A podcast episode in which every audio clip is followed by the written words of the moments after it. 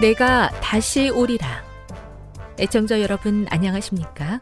여기는 AWR 희망의 소리 한국어 방송입니다. 본 방송은 천국 복음을 온 세상에 전파하기 위해 제7일 안식일 예수 재림교회가 설립한 세계 방송망입니다. AWR 희망의 소리는 유럽, 라틴 아메리카, 아프리카, 러시아, 아시아의 방송망을 통해 전 세계에 복음을 전파하고 있습니다. AWR 아시아 희망의 소리 방송국은 한국어 방송을 매일 5시간씩 송출하고 있습니다. 희망의 소리 방송은 인터넷과 스마트폰을 통해서도 언제나 청취하실 수 있습니다.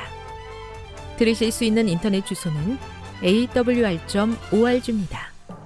유튜브로는 AWR 코리아로 검색하시면 됩니다.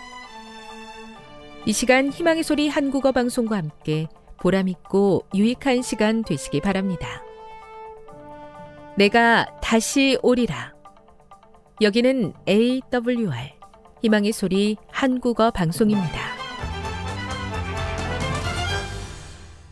주파수 안내입니다.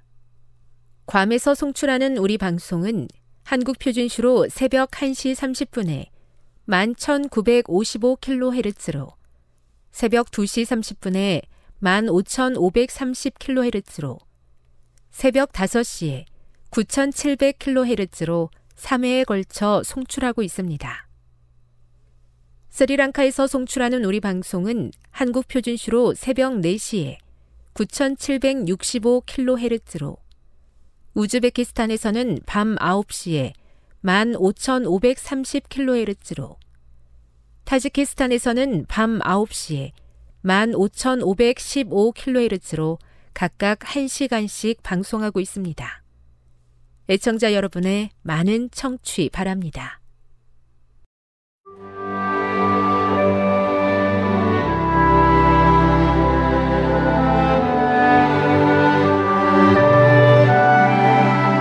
읽어주는 교과 넷째 날 10월 11일 수요일 하나님의 백성 선교의 통로 역사를 통해 하나님께서는 항상 그분의 성품을 신실하게 대표하고 순종으로 그분의 목적을 따르는 사람들을 두셨다. 하나님의 백성은 부르심을 받고 당신의 은혜에 참여하라는 그분의 초청을 받아들인 사람들이다. 이들은 모두 하나님의 선교를 완수하기 위한 하나님의 도구였으며 앞으로도 그럴 것이다.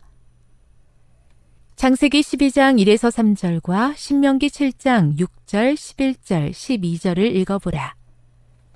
구약 성경에서 당신의 백성을 향한 하나님의 원래 목적은 무엇이었는가? 아브라함과 그의 후손에 대한 하나님의 언약에는 특정한 목적이 있었다. 그들은 하나님의 선교, 즉 열방을 향한 축복의 통로가 되도록 부름받고 창조되었다. 그러나 그 역할은 믿음과 순종이라는 조건, 즉 하나님과의 언약 관계 안에서 유효한 것이었다. 구약 시대의 하나님의 선교 계획은 주변 국가들로 이스라엘을 찾아오게 하는 것이었다.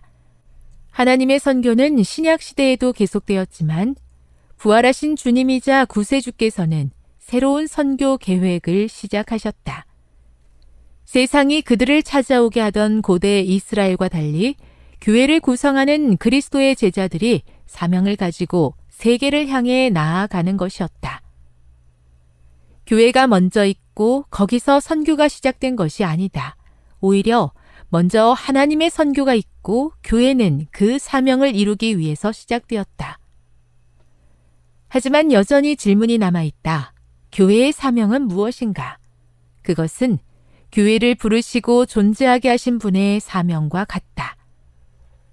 인자가 온 것은 잃어버린 자를 찾아 구원하려 함이니라.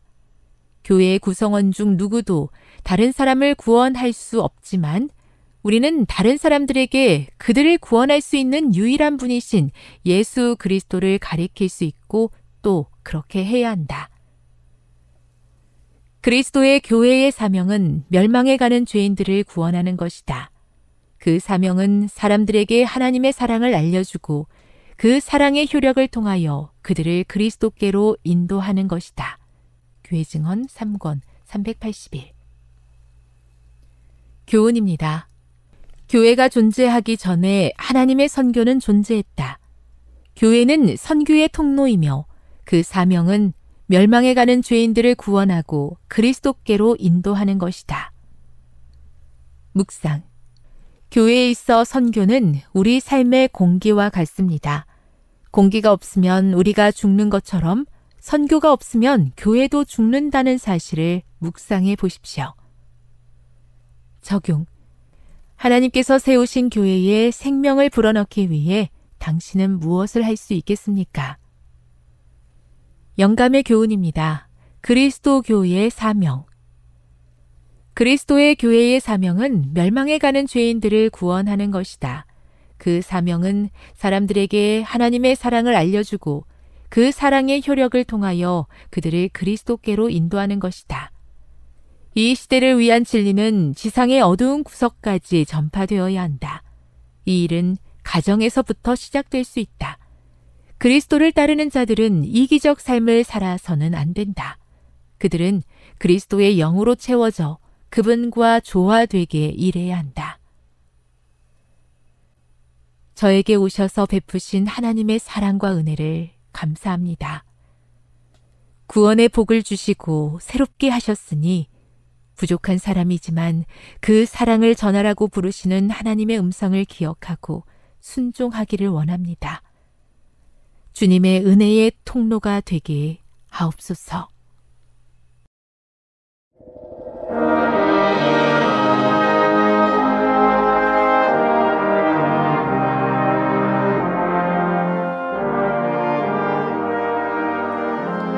시청자 여러분 안녕하십니까? 하나님의 말씀을 듣는 귀한 시간입니다. 오늘은 우리의 채널을 하늘에 고정시키자 이런 제목으로 말씀을 준비했습니다.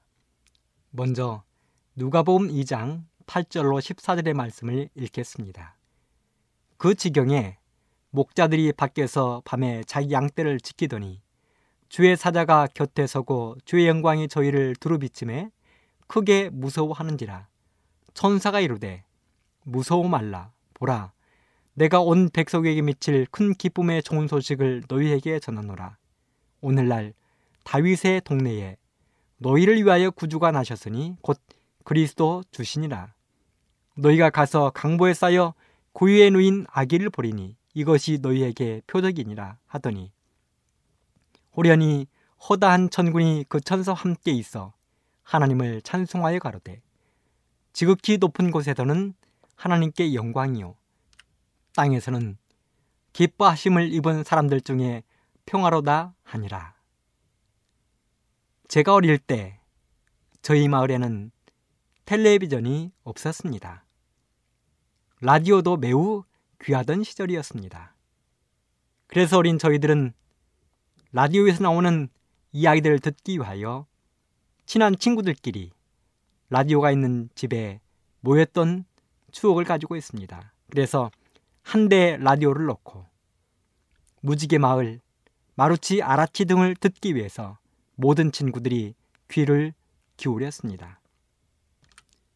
그러다가 드디어 저희가 살던 한 면에 텔레비전이 딱 한 대 생기게 되었습니다. 그 집은 마을에서 가게를 하던 집이었습니다. 그런데 그 집에서는 마을 아이들이 물건을 사러 오면 표를 한 장씩 나눠 주었습니다. 그래서 그 표를 한 장씩 모아 가지고 열 장을 모으면 텔레비전을 한 번 공짜로 보여주었습니다. 순진한 저를 비롯해서 마을의 모든 아이들은 텔레비전을 보기 위하여 모든 아이들이 그 가게에서만 물건을 샀던 추억도 가지고 있습니다. 그 당시에 참으로 재미있었던 프로그램 가운데 레슬링이 있었습니다. 김일 선수가 나와서 일본 레슬링 선수들을 한 명씩 한 명씩 꺾는 그 장면을 보면서 환호했습니다. 특별히 김일 선수의 박치기는 너무도 유명해서 박치기로 한 번씩 한 사람을 쓰러뜨릴 때마다 저희들은 박수를 치고 얼마나 좋아했는지 모릅니다. 정말 좁은 방에 수십 명이 들어앉아서 움직일 수 없을 만큼 가득 채웠습니다. 화장실 한 번씩 가기 위해서 누군가가 일어서면 그 친구는 자기의 자리를 빼앗길 수밖에 없는 그런 불편함을 감수해야 했습니다. 그러다 보니 오줌보가 터질 때까지 아무도 자리를 양보하지 않고 나가지 않고 정말 텔레비전에서 눈을 떼지 못했던 그런 기억이 아직도 머릿속에 생생하게 남아 있습니다. 그러다가 저희 마을에도 1970년대 중반부터 텔레비전이 한 대, 두 대 늘어나기 시작했습니다. 그런데요, 당시는 전파가 매우 약했던 것 같습니다. 그래서 집안에 텔레비전을 들여놓고 길게 줄을 이어서 안테나는 높은 나무에 메어 달아 놓거나 아니면 뒷산에 세워놓기도 했습니다. 그런데 그 안테나가 계속해서 고정되어 있는 것이 아니라 바람이 불거나 둘이 느슨해지면 안테나의 방향이 틀어져서 화면이 두 개, 세 개로 나오든지 아니면 색깔이 무지개 색깔로 변하기도 했습니다. 그렇게 되면 한 사람이 안테나로 달려가 안테나의 방향을 조절합니다. 추운 겨울이든 비가 오든 눈이 오든 안테나가 돌아가면 누군가는 그 안테나를 바로 잡기 위하여 나무에 올라가야 하는 것입니다. 그래서 나무에 올라간 그 사람이 방 안에 있는 사람에게 소리 소리를 질렀습니다. 잘 나오나? 아니, 조금만 더 돌려. 이렇게 해서 그 방향이 맞을 때까지, 주파수가 맞을 때까지 나무에 올라간 사람이 안테나를 돌리는 것입니다. 화면이 잘 나오도록 주파수를 맞춘 그 일을 계속 해야 했습니다. 비가 오면 비를 맞으면서 차가운 겨울 북풍 속에 손을 불어가면서도 우리들은 주파수를 맞추기 위하여 안테나를 열심히 돌렸던 추억을 가지고 있습니다. 목적은 오직 하나입니다. 당시에 굉장히 인기 있었던 여러 또 꽃신, 타잔, 축구를 보기 위해서 깨끗한 화면으로 잘 보기 위해서 그렇게 비를 맞기도 하고 눈을 맞기도 하면서 돌렸던 것입니다. 텔레비전이 있어도 주파수를 맞추지 못하면 무용지물이었습니다. 지금 생각해도 그 일은 매우 흥미있고 재미있는 일이었습니다. 그런데 우리는 그런 이야기를 성경에서도 찾아볼 수 있다는 사실입니다. 그 주파수 때문에 그들의 삶이 바뀌었다는 사실을 성경에서 발견하게 되는 것입니다.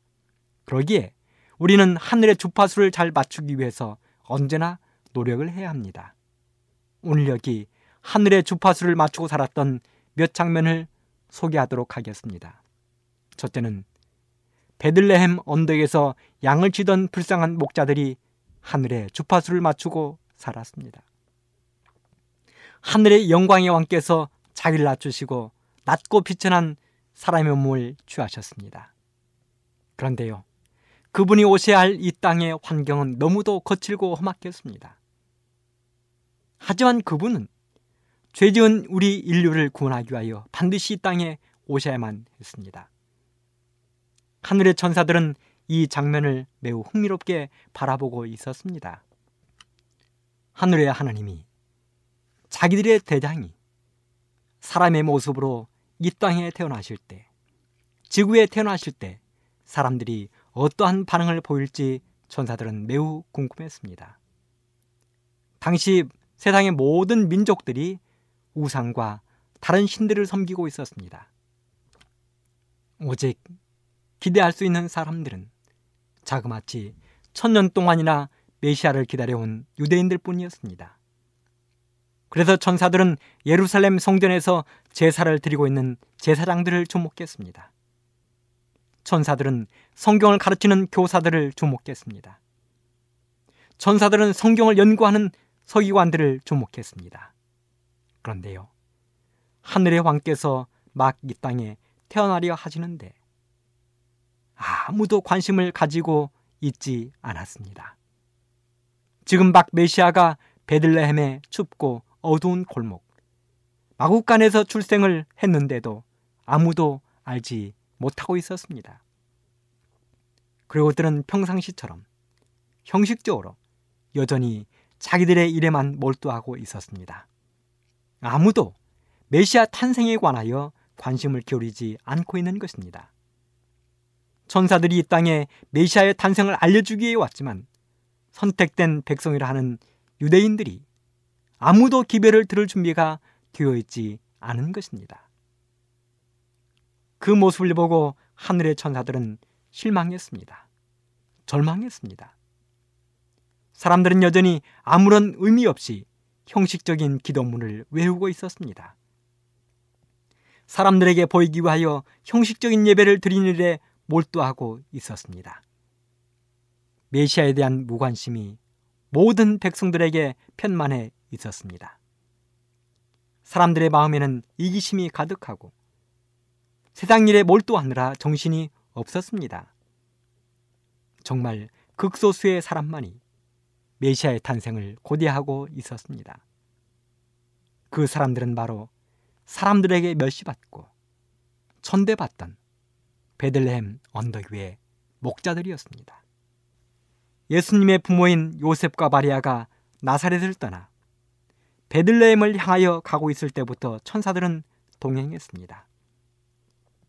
하늘의 왕께서 왕가의 후손들이 사는 다윗성 베들레헴에 도착했을 때 그들을 알아보거나 존대하는 사람들은 아무도 없었습니다.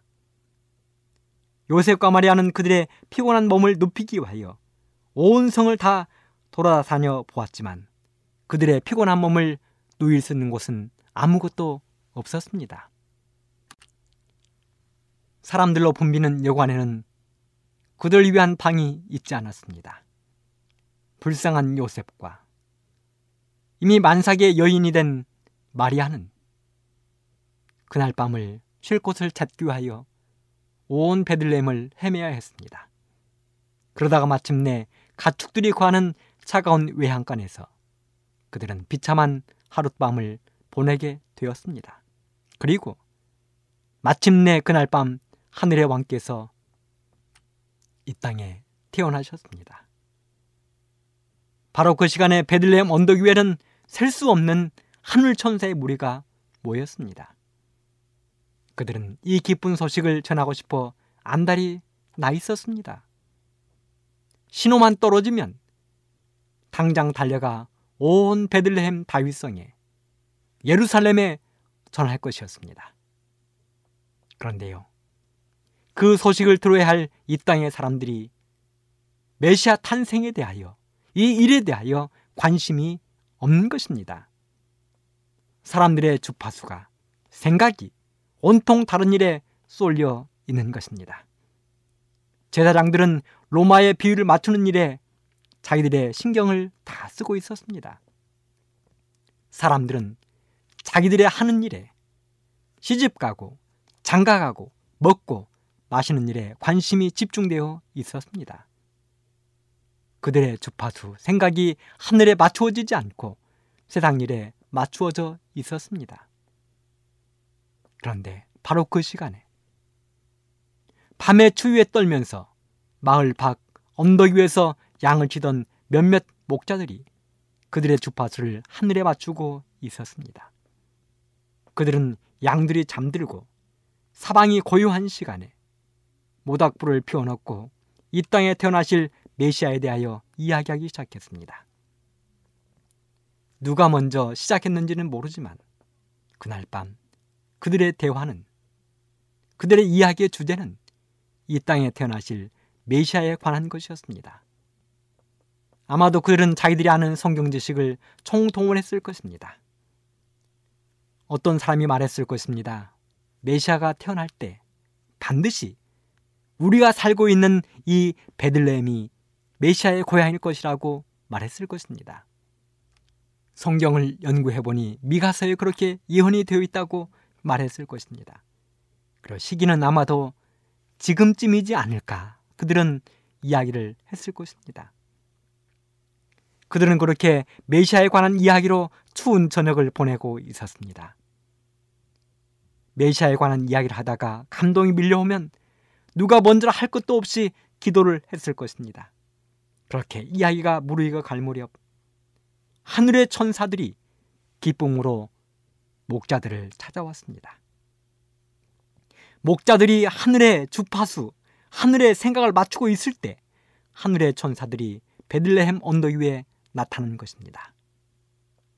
그리고 천사들은 목자들에게 깜짝 놀란 목자들에게 이렇게 이야기를 했습니다.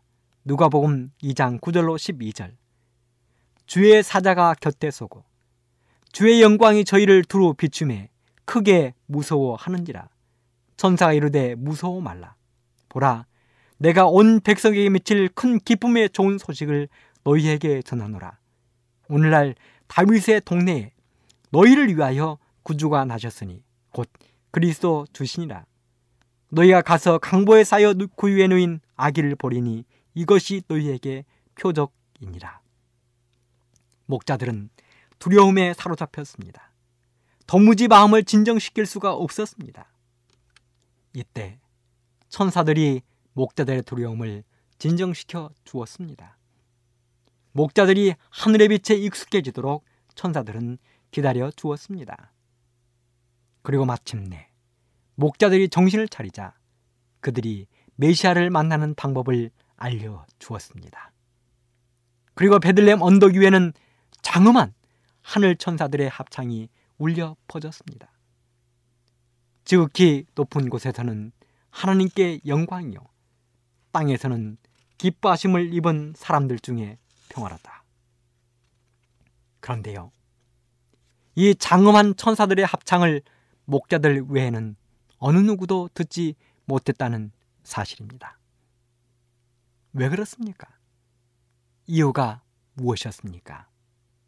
이유는 주파수가 달랐기 때문에 그들의 생각이 하늘에 고정되어 있지 않았기 때문에 그들은 메시아가 이 땅에 태어난다는 엄청난 소식을 들을 수가 없었습니다. 오직 목자들을 제외하고 말입니다. 천사들은 하늘에서 합창을 하는데 사람들의 생각은 스포츠 주파수에 맞춰져 있고 영화 주파수에 맞춰져 있고 오락 주파수에 맞춰져 있는 것입니다. 그리고 합창을 마친 천사들은 하늘로 돌아가고 베들레헴 언덕에는 다시 어둠과 고요함이 찾아왔습니다. 시대의 소망은 그 장면을 이렇게 기록했습니다. 오늘날 하늘과 땅은 목자들이 천사의 노래를 듣던 그때보다 더 멀리 떨어진 것이 아니다. 인간은 옛날 일반적인 직업을 가진 보통 사람들이 대낮에 천사들을 만나 포도원과 밭에서 하늘 사자들과 이야기하던 그 당시와 마찬가지로 하늘의 권고의 대상이다. 평범한 인생길을 걷는 우리에게도 천국은 매우 가까울 수 있다. 하늘 궁정에서 내려온 천사들은 하나님의 명령에 오고 가는 발걸음에 함께 할 것이다. 그렇습니다. 사랑하는 애청자 여러분.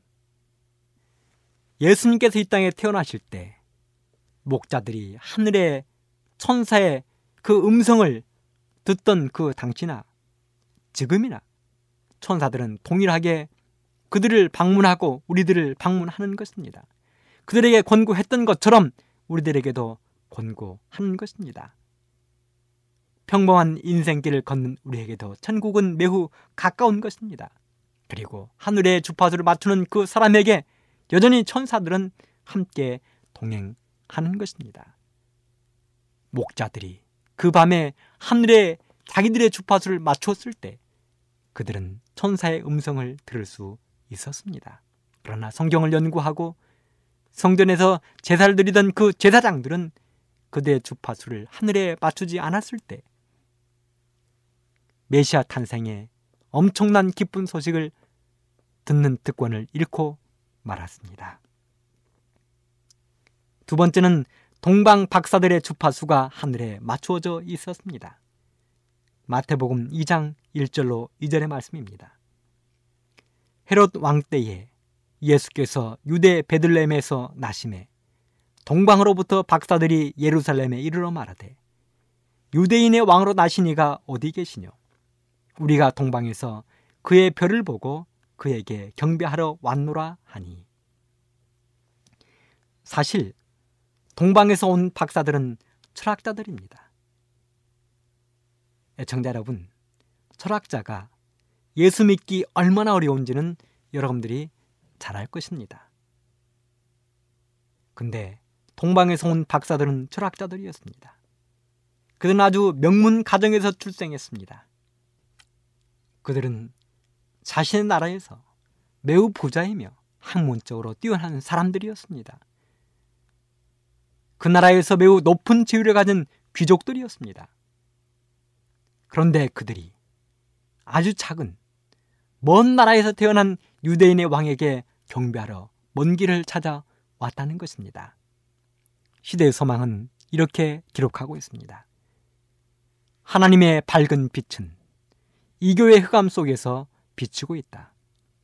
이 박사들이 별이 총총한 하늘을 연구하고 그 별들의 빛나는 궤도 안에 숨은 신비를 탐구할 때에 그들은 창조주의 영광을 보게 되었다.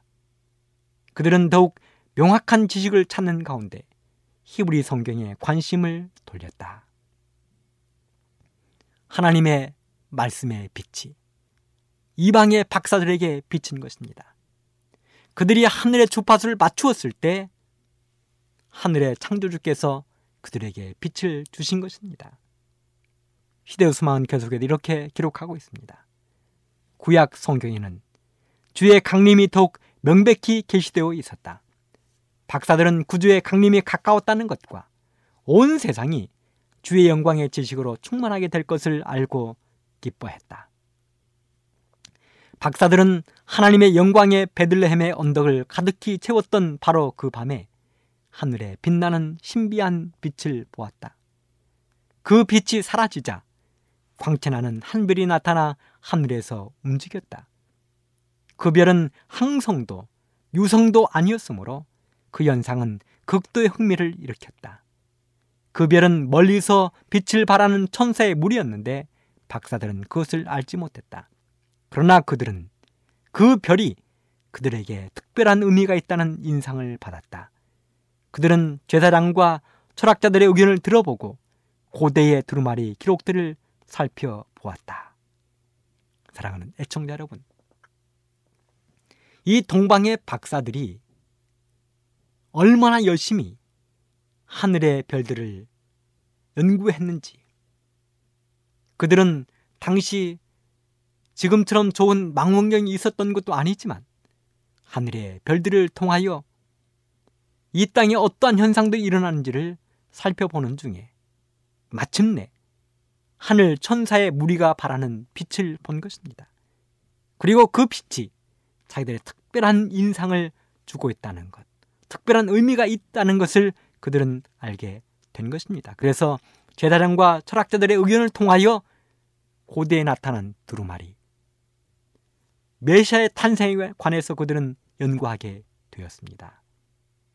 그리고 시대소망 60쪽에 보면 그들은 꿈을 통하여 새로 탄생하신 왕을 찾으러 가라는 지시를 받았다. 그들이 그렇게 열심히 메시아 탄생에 관하여 별에 관하여 연구하고 탐구할 때 그들은 꿈에서 메시아를 만나러 가라는 메시아 탄생에 관한 그 이야기를 듣게 되었다는 것입니다. 그리고 메시아를 만나러 가라는 지시를 천사로부터 받았다는 것입니다. 그렇게 해서 박사들은 먼 길을 찾아와 아기 예수, 인류의 구주이신 메시아를 마침내 만나게 되었습니다. 그들은 아기 예수가 비록 비천한 구유에 뉘어 있었지만 단번에 빛나는 신성을 알아보았습니다. 그래서 진심으로 아기 예수께 경배하고 그들이 정성스럽게 가져온 황금과 유향과 몰약을 예물로 드렸습니다. 이렇게 동방의 철학자들도 하늘에 그들의 주파수를 맞췄을 때 메시아를 만난 것입니다. 날마다 제사를 드리고 성전에서 성경을 연구하던 제사장들, 서기관들도 만나지 못했던 메시아를 이방인 동방의 철학자들이 만난 것입니다. 이유가 무엇입니까? 그들의 주파수가 하늘에 고정되어 있었기 때문입니다. 그 고정된 주파수에 천사들의 무리가 깨끗하게 잡힌 것입니다. 사랑하는 애청자 여러분, 우리들도 이 박사들처럼 우리의 주파수를 하늘에 고정하게 되기를 간절히 바랍니다.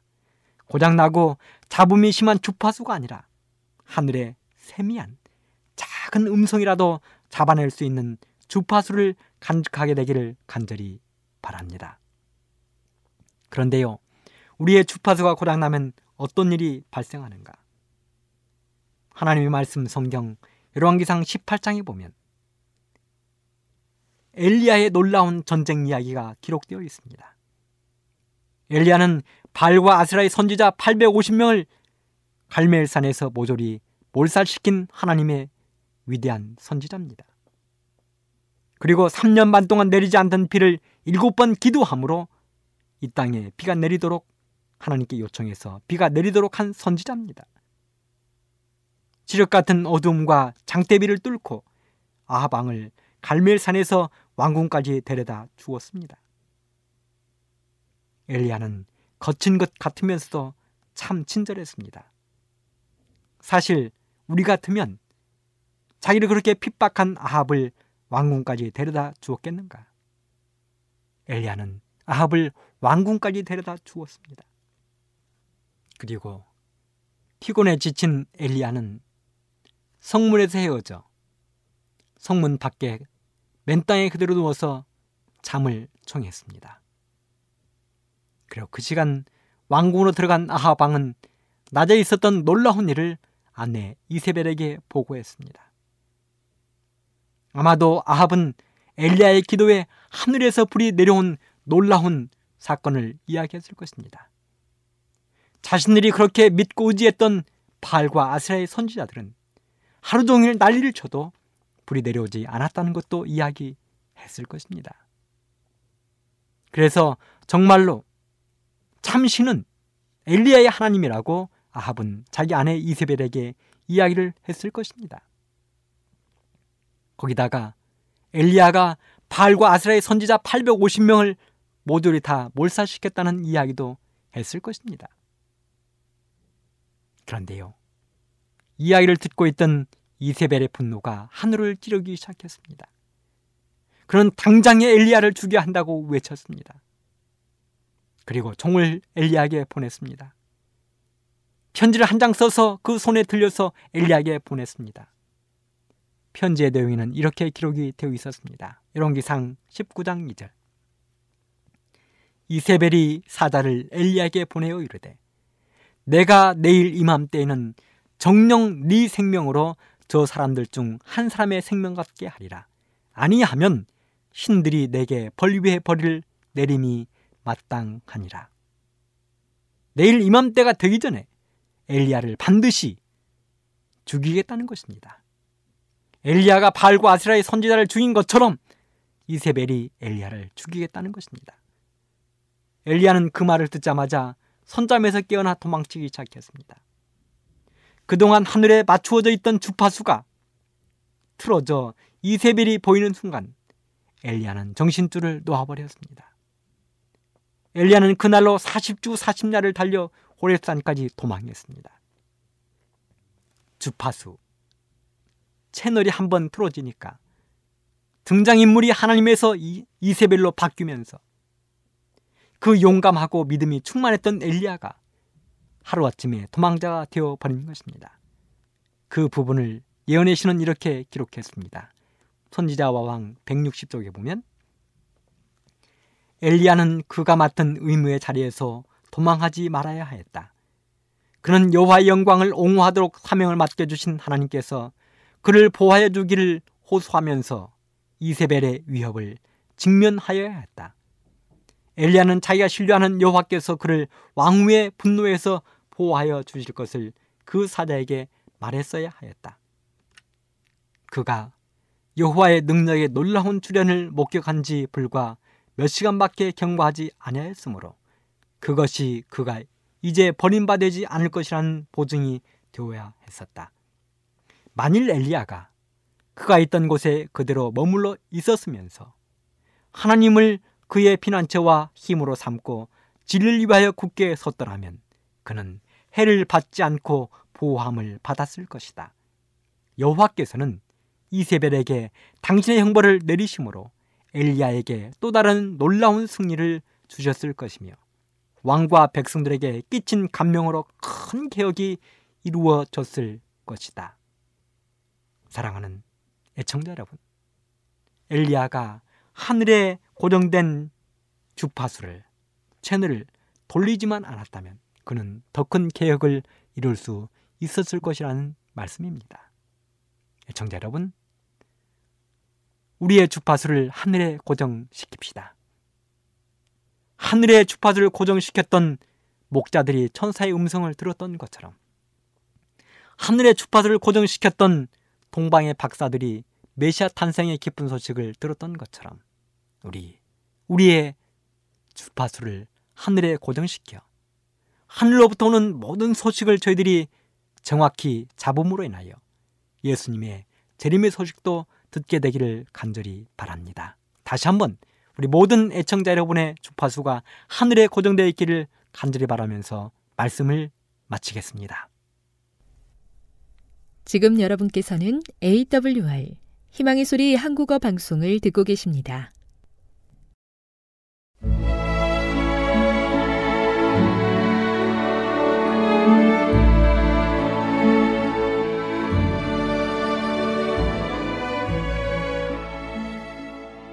애청자 여러분 안녕하십니까? 명상의 오솔길의 유병숙입니다. 이 시간은 당신의 자녀들과 교회를 돌보시는 하나님의 놀라운 능력의 말씀이 담긴 엘렌지 화이처 교회 증언 1권을 함께 명상해 보겠습니다.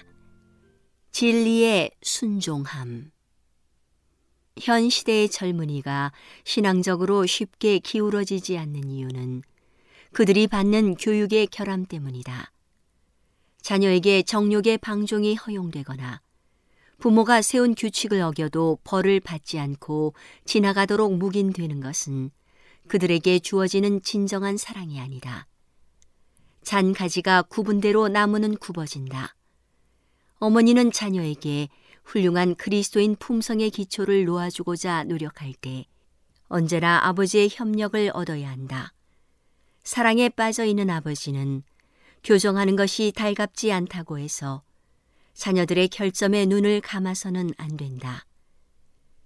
그대들은 다 함께 각성하여 거친 방법이 아닌 확고한 목적을 가진 굳센 태도로 자녀들에게 반드시 그대들에게 순종해야 한다는 것을 알려주라. 아버지는 단순히 충동에 의하여 움직이는 어린아이와 같아서는 안 된다. 그는 신령하고 거룩한 띠로 가족과 함께 묶여 있다. 온 가족의 중심은 아버지이다. 가정의 띠라는 그의 이름은 남편에 대한 올바른 정의이다. 그는 자신의 남자다운 태도로 엄격한 덕성과 정력과 성실과 정직과 실제적 유용성을 예시하는 입법자이다. 어떤 의미에서 아버지는 아내와 자녀가 기도와 찬양으로 연합하고 있는 동안 하나님의 재단 위에 아침과 저녁에 희생 제물을 올려놓는 가정의 제사장이다. 그런 가정에 예수님께서는 머무실 것이다.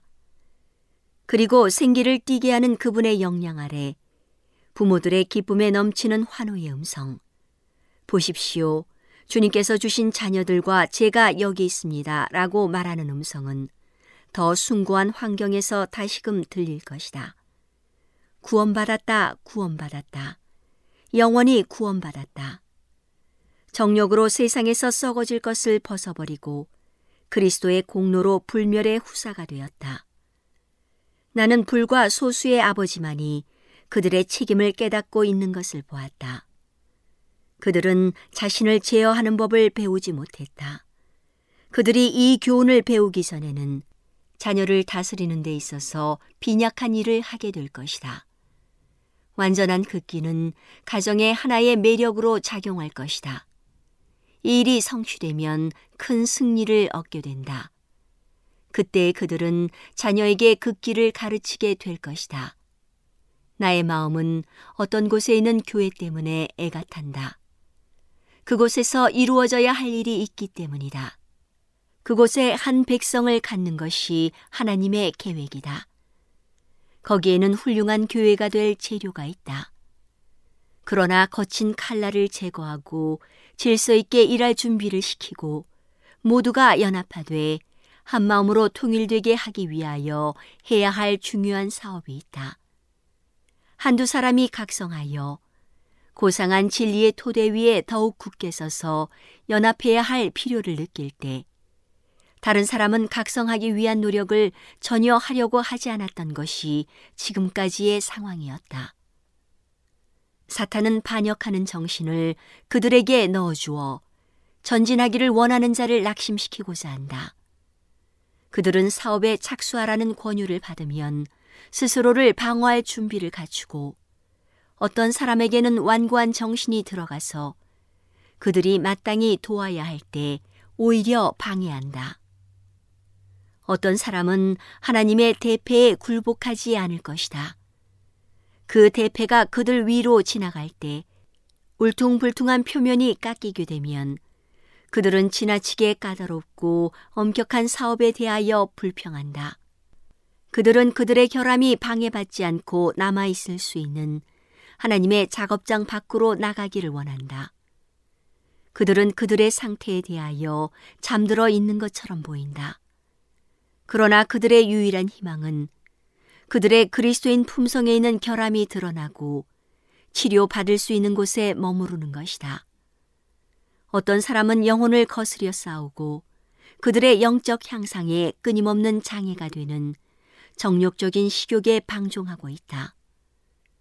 그들은 끊임없이 비난하는 양심을 간직하고 있다. 그리하여 직설적인 진리를 들으면 그들은 화를 내게 된다. 그들은 양심의 가책을 받고 그들의 경우에 맞추기 위하여 의도적으로 그 주제를 택했다고 생각한다. 그들은 슬픔을 느끼고 상처를 받아 성도의 모임에서 물러간다. 그들은 함께 모이기를 단념한다. 그렇게 할 때 그들의 양심이 그다지 불안하지 않기 때문이다. 그들은 미구의 지폐에 대한 흥미와 진리를 사랑하는 마음을 잃어버린다. 그러므로 완전히 개혁하지 않으면 그들은 뒤로 물러가서 사탄의 검은 깃발 아래 서 있는 반역의 무리와 함께 설 것이다. 이 사람이 영혼을 거스려 싸우는 육신의 정욕을 십자가에 못 박으면 그들은 진리의 화살이 그들 때문에 손해를 받지 않고 지나갈 수 있도록 길을 비켜설 것이다. 그러나 그들이 정욕적인 식욕에 방종함으로 그들의 우상을 간직하고 있는 동안 그들은 스스로를 진리의 화살에 맞을 관역이 되게 한다. 그러므로 일단 진리를 말하기만 하면 그들은 틀림없이 상처를 받는다. 어떤 사람은 차와 담배와 육류의 사용을 버리고자 할 것 같으면 건강이 희생될 것이므로 개혁을 할 수 없다고 생각한다. 이것은 사탄의 암시이다. 천연의 훌륭한 기계를 손상시키고 질병과 조로를 방어하도록 구축된 요새를 무너뜨리므로 체질을 약화시키고 심한 질병에 걸리게끔 육체의 기관을 준비시키는 것은 이 해로운 자극물이다. 오늘은 당신의 자녀들과 교회를 돌보시는 하나님의 놀라운 능력의 말씀이 담긴 엘렌지 화이처 교회 증언 1권을 함께 명상해 보았습니다. 명상의 오솔길이었습니다.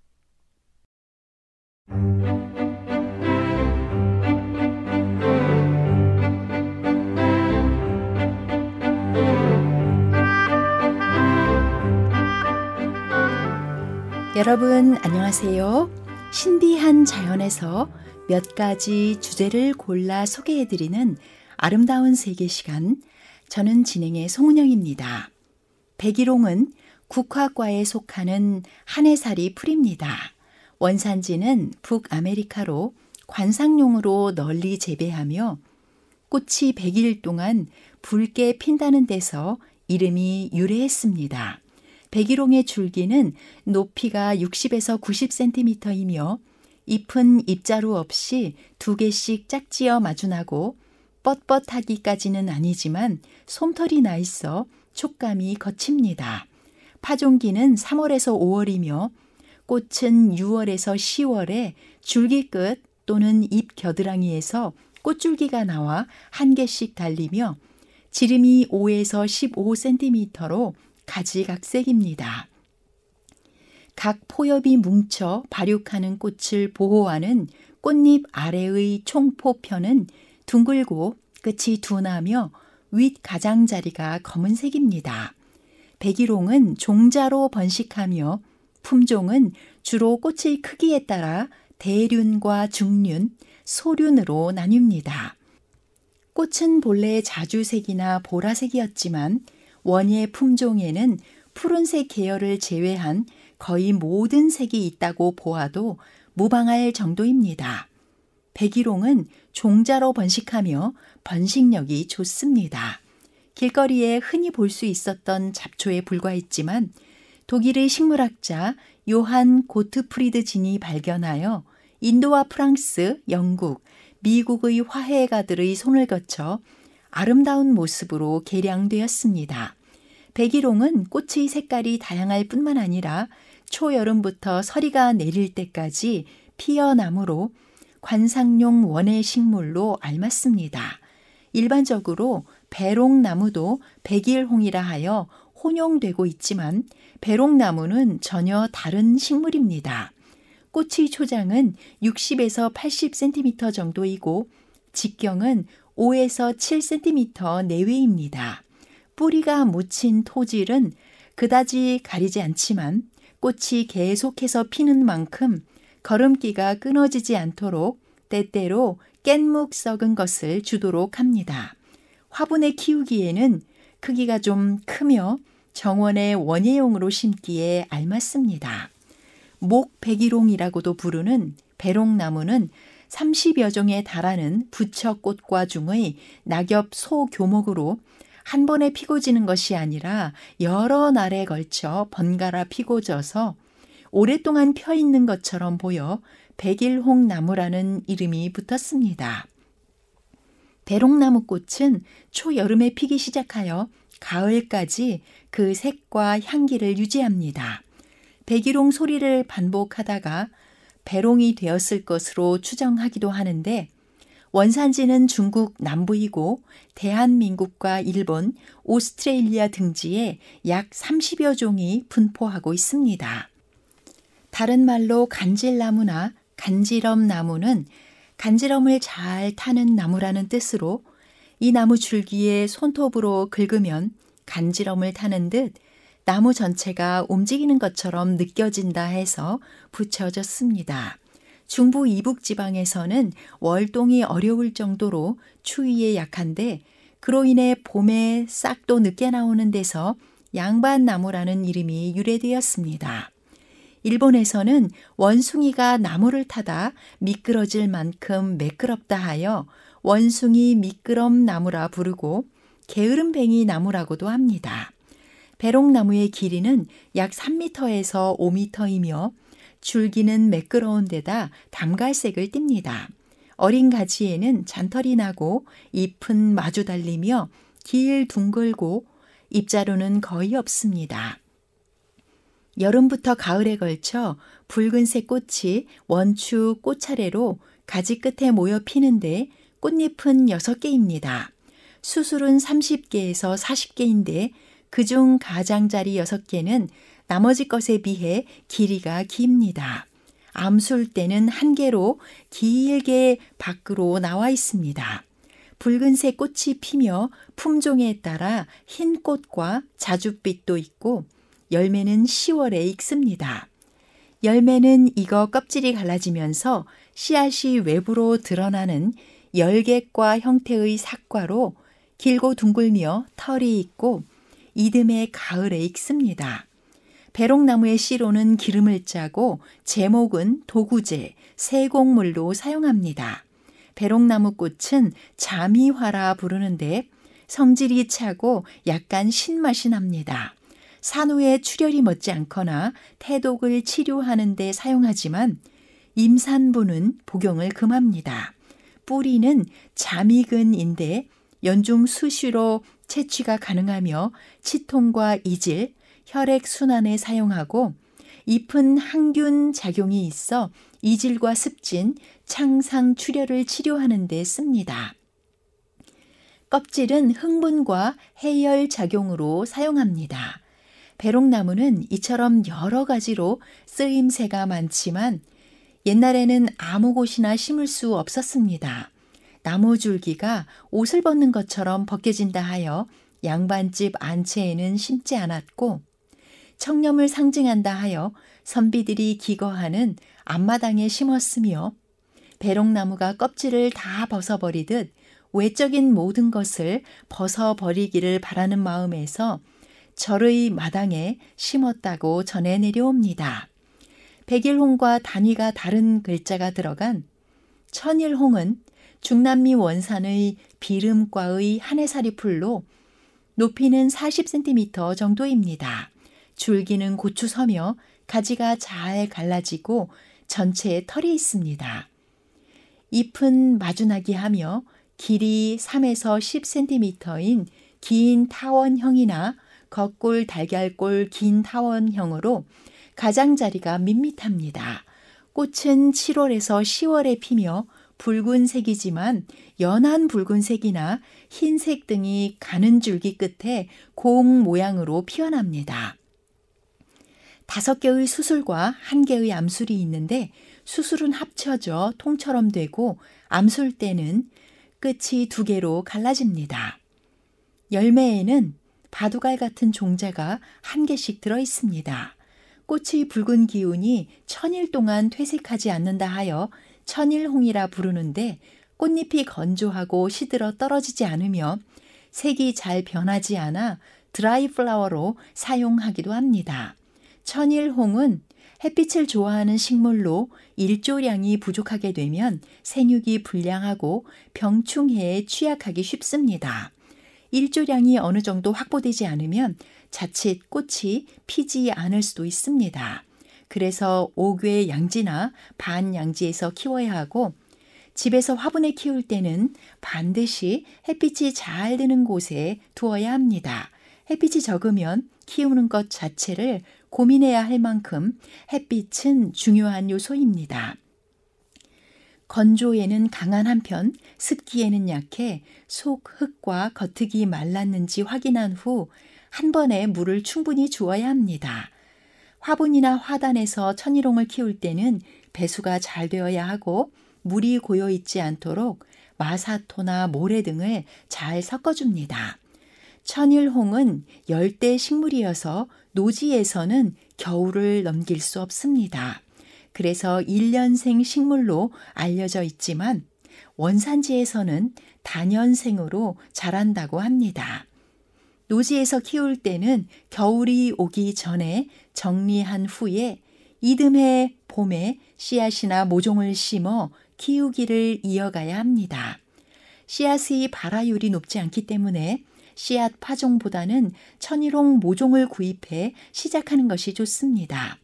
화무 11홍은 열흘 동안 붉게 피는 꽃이 없다는 뜻으로 한 번 성한 것은 얼마 가지 못해 반드시 쇠하고 만다는 것을 비유적으로 일컫는 말입니다. 다른 꽃들에 비하면 백일홍과 배롱나무, 천일홍은 상당히 길게 꽃을 피우는 종류입니다. 하지만 그 또한 짧은 시간 안에 생명을 다하게 됩니다. 이사 40장 8절의 풀은 마르고 꽃은 시드나 우리 하나님의 말씀은 영원히 설이라는 기록처럼 오직 영원하신 하나님과 그분의 말씀에 여러분의 삶을 맡기시기를 바랍니다. 지금까지 아름다운 색이었습니다. 안녕히 계십시오.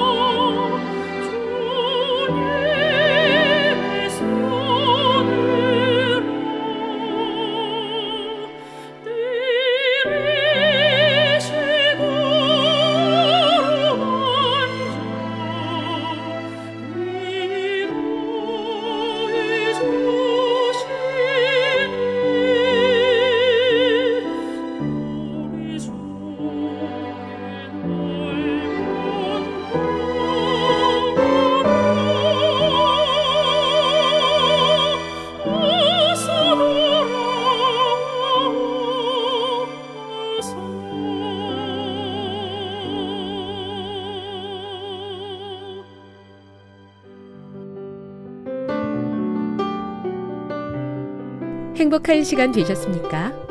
지금까지 여러분께서는 AWR 희망의 소리 한국어 방송을 청취하셨습니다.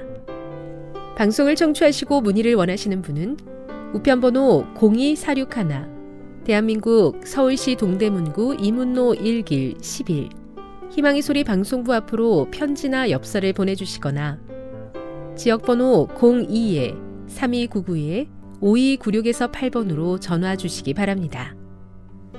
지금까지 함께 해주신 애청자 여러분들께 감사드립니다. 애청자 여러분, 다음 이 시간까지 하나님 안에서 늘 평안하십시오. 감사합니다. 내가 다시 오리라. 여기는 AWR 희망의 소리 한국어 방송입니다.